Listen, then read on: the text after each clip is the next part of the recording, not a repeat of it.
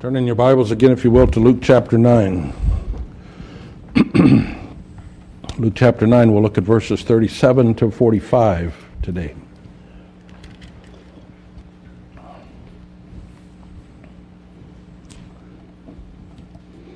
In the old Western movies, when all the attention had focused on some exciting event, but the story needed to be turned back to the, uh, uh, the ongoing narrative, there was a phrase that was often used a distinctive phrase where they would say, Meanwhile, back at the ranch.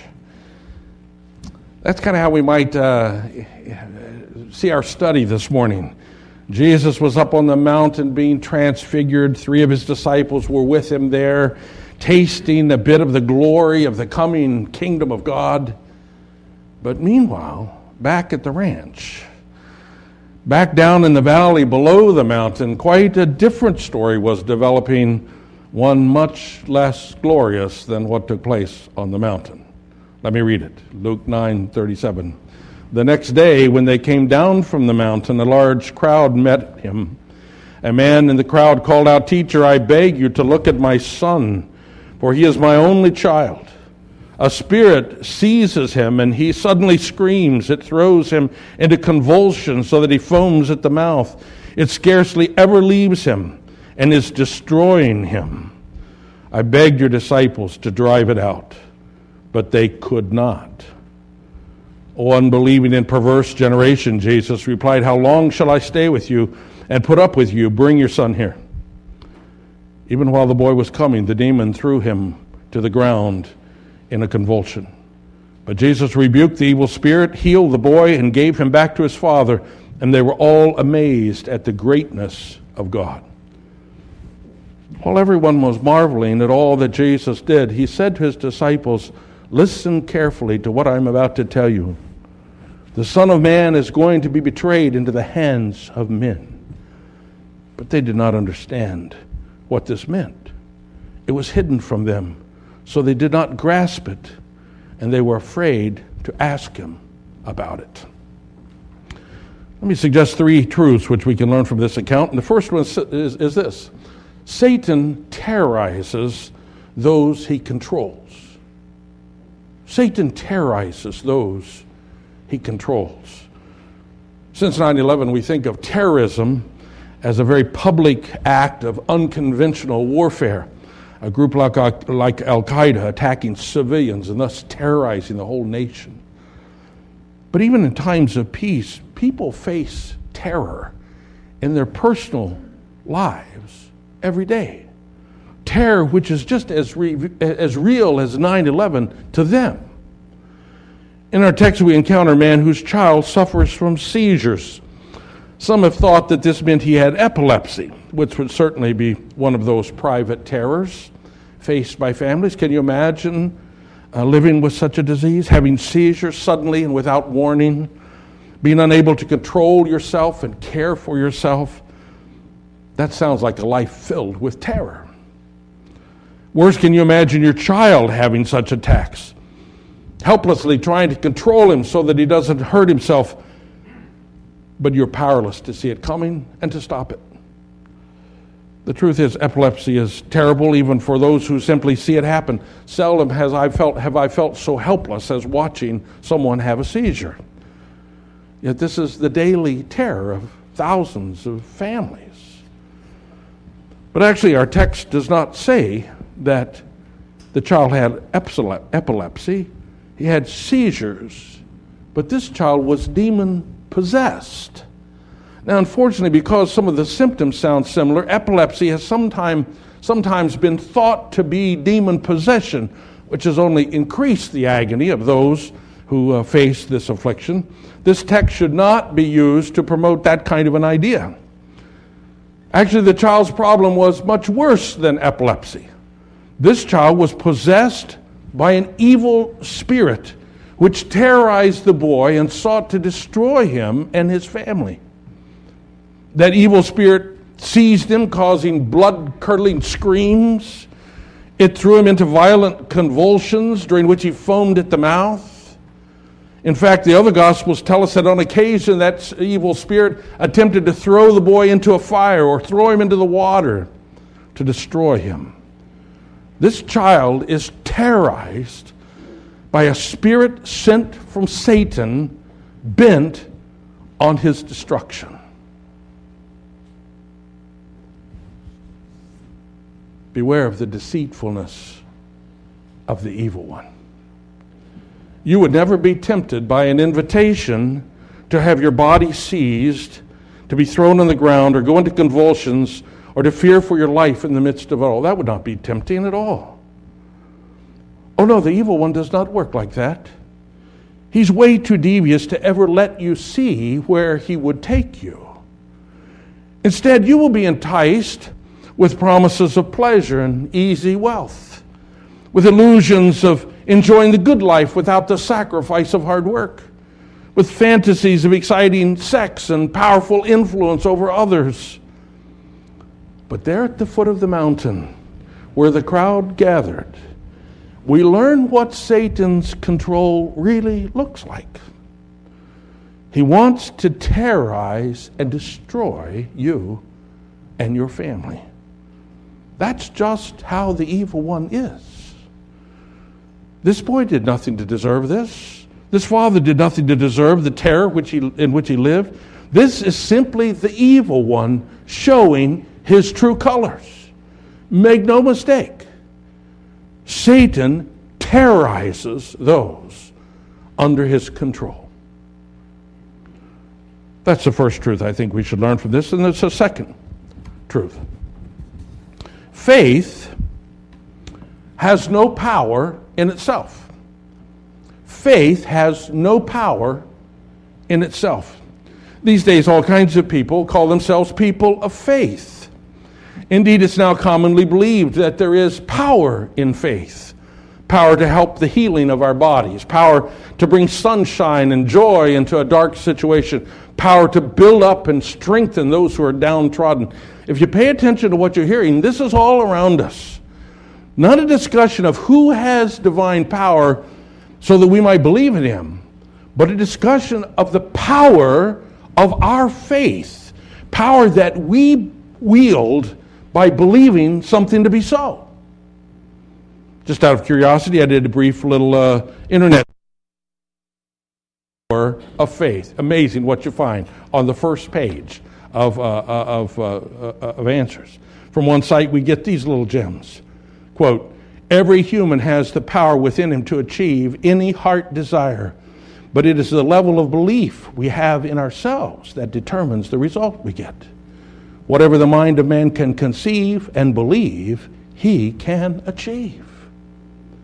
Or another, from another site. Quote, our modern knowledge, while it may tell us about the external side of nature and the outward man, is still ignorant of the inner forces which exist in both. Spiritual and divine powers lie dormant in every human being. Oh, we hear this on a popular level every day. Believe in yourself. Believe you can do it, and you will. But in our text, we see just the opposite. We see the powerlessness of faith in itself. I'm talking about the disciples and their inability to deliver this man's possessed child. Oh, the disciples had reason to believe that they could deliver him. They had exercised divine power before. At the beginning of this chapter, we read of Jesus sending them out to heal the sick and to cast out demons as they preached the kingdom of God. But now, here they stand powerless in the face of this evil spirit. Undoubtedly, they believed that they had the power to deliver this child. They had done so before. Indeed, it takes some significant amount of faith to step up and attempt to cast out a spirit, doesn't it? And we know they tried to deliver this boy. I would suggest they probably had more faith than most of us. But they could not help him. So, what was wrong? Well, when Jesus comes, he rebukes them for their unbelief. Though they had faith enough to try to exercise the power Jesus had given them. Which shows us how deficient faith in itself can really be. Consider how this deficient faith develops. In the midst of some weakness, we cry out to God for help. And He does something wonderful through us, and we're grateful. Perhaps He blesses us again with some other things. And soon we begin to believe that we can wield the power of God by just asking Him and believing it to be true. And before we know it, we're actually believing that the power is in our faith. Now, that may work for us in the little inconveniences of life where you can deceive yourself, but in the face of the terror of the evil one, your faith, my faith, like that of the disciples, has no power in itself. Tim Keller, writing on a parallel passage in Mark, explains it just this way. Let me quote what he says.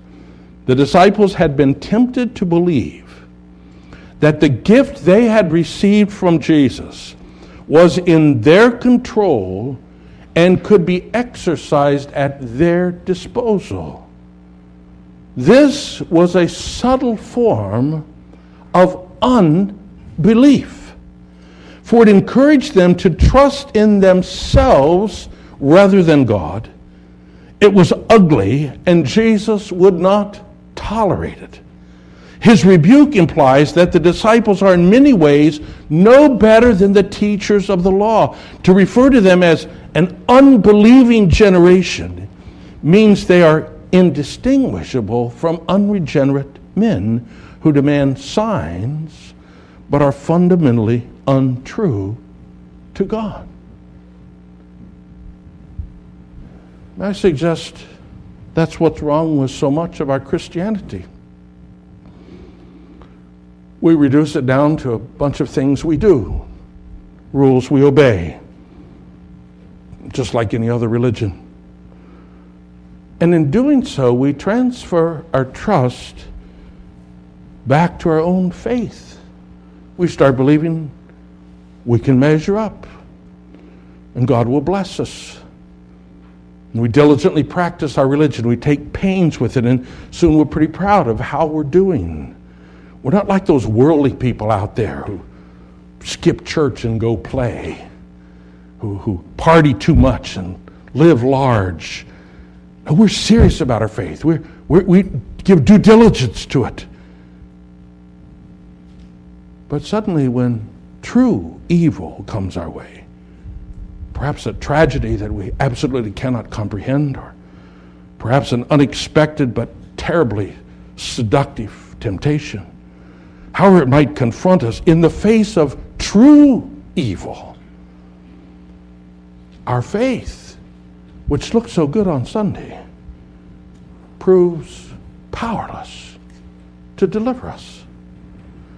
For faith has no power in itself, it is only a tool by which we, in our helplessness, look away from ourselves to someone else. Which brings us to our final point. Only Jesus can deliver us. Only Jesus can deliver us. And lots of good stories, books and movies, characters are placed in a hopeless situation, and then the hero rides in to do the impossible and, and deliver them. And there's an element of that in this account. The disciples are powerless, and the father is frantic and disillusioned, and the, the child is being tormented. And into that scene walks Jesus, who is able to deliver. Everyone seems to recognize that Jesus is the answer to this situation. The father begs him for mercy for his child, confident that Jesus can do what his disciples were unable to do. The evil spirit, seeing their doom coming, seize the boy anew throwing him into violent convulsions, for they recognize who is here and what's coming for them. But Jesus was willing and able to deliver this child as he had delivered so many children before him, before this. He called for the child to be brought to him, and with a simple but authoritative word of rebuke, he cast the evil spirit out and healed the child and gave him back to his father. And the crowds were amazed at the greatness of God demonstrated in Jesus. Once again, Jesus did what he has done 12 times before. In Luke, in this ministry in Galilee, he did the impossible. He proved his ability to deliver us. Now, you would think Jesus would then be pleased with this. He had repeatedly proven his power, and hordes of people had witnessed this and, and seen the signs and wonders, and crowds were beginning to believe in him and follow him. But instead, Jesus is preoccupied with his coming suffering and death. So in verse 43, in the end of verse 43, we read, While everyone else was marveling at all Jesus did, he said to his disciples, Listen carefully to what I'm about to tell you. The Son of Man is going to be betrayed into the hands of men. Why is Jesus so focused on this? Why is he not rejoicing in the miraculous healing that has impressed everyone? Why is he not trying to organize his followers into a political party to take power and bring about the kingdom? Why is he not appointing advertising people to get the word out about his coming kingdom? Because Jesus knows that he alone can deliver us, and that deliverance takes more than a scattered miracle here or there. To deliver us, he must defeat the evil one once for all. He must conquer not just one evil spirit possessing the child, he must conquer the whole satanic dominion over the earth. It's not enough to heal a few people who are sick. To deliver us, he must remove the root of sickness and, and death, which is sin. Sin must be forever paid for and removed from his creation. It's not enough to give people grace for life's troubles. To deliver us, he must remove the curse under which we live. He must restore all that was lost in man's fall into sin. Death must be swallowed up by new life. And this complete deliverance can only be accomplished by Jesus' death and resurrection. He must be betrayed into the hands of sinful men. He must be crucified, paying the price of human sin and rebellion. He must be raised from the dead as God's glorious King. Only then will he gather his kingdom, those for whom he gave his life. Listen carefully to what I'm about to tell you, he says in verse 44, as he tries to explain. But the disciples did not understand this at all. Jesus had told them this before, and he will tell them many more times. But such a plan to save was beyond their comprehension. It seemed to contradict everything they thought they knew about the Messiah. In fact, according to verse 45, they understood so little they didn't even know what to ask him. But Jesus understood. And from now on, in Luke's gospel, we will see Jesus preoccupied with his passion. In verse 51, we will read of him setting his face toward Jerusalem, knowing full well what was ha- going to happen in Jerusalem. Jesus has become a Messiah on a mission, for only he can deliver us, and that only by the cross. This morning, I must tell you, our natural condition is much worse than we might have suspected. Satan holds us captive to do his will. We are by nature his children, subjects of his dominion of darkness. And though we may, though he may entice us with uh, desirable things, he has a long record of terrorizing those under his control. And this morning I also tell you again that all our hopes for deliverance are in vain. We can try to live a good religious life, but we will still be subject to Satan's tyranny. We can labor to keep the law, but we will never keep it well enough. And the very law we tried to keep will condemn us for our failure. We can have great faith. We can believe everything is possible. We can believe in ourselves. But apart from Jesus, our believing only turns to disillusionment. But Jesus can deliver us, even from the bondage to evil. So the weakest soul who turns his or her, or her uh, hope away from self and trusts in Jesus, that one will be delivered from sin and death, delivered from Satan's tyranny, and will inherit eternal life with the Lord. That was the experience of this father, of the demon possessed son. Luke doesn't tell us this, but according to the other gospel accounts, Jesus asked the man if he believed. And the man replied with his classic statement Lord, I believe help my unbelief. You see, he had no faith in his faith. But he turned his pitiful, powerless faith toward Jesus. And Jesus delivered his son. Jesus alone can deliver us as well, and that's his promise. Recorded in John 8, I tell you the truth, Jesus said. Everyone who sins is a slave to sin. But if the Son sets you free, you will be free indeed. Amen. Let's pray.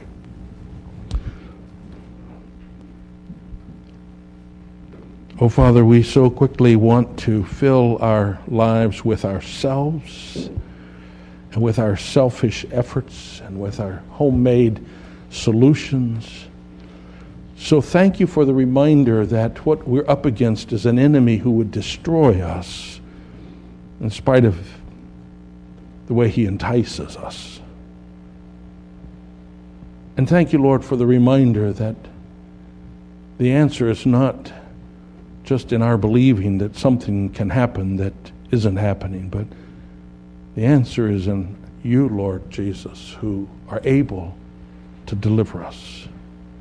But thank you also for the reminder that your agenda is not just to relieve every problem we have today, but Lord, your great plan is to remove the, the root of the problem from your creation and bring us to glory.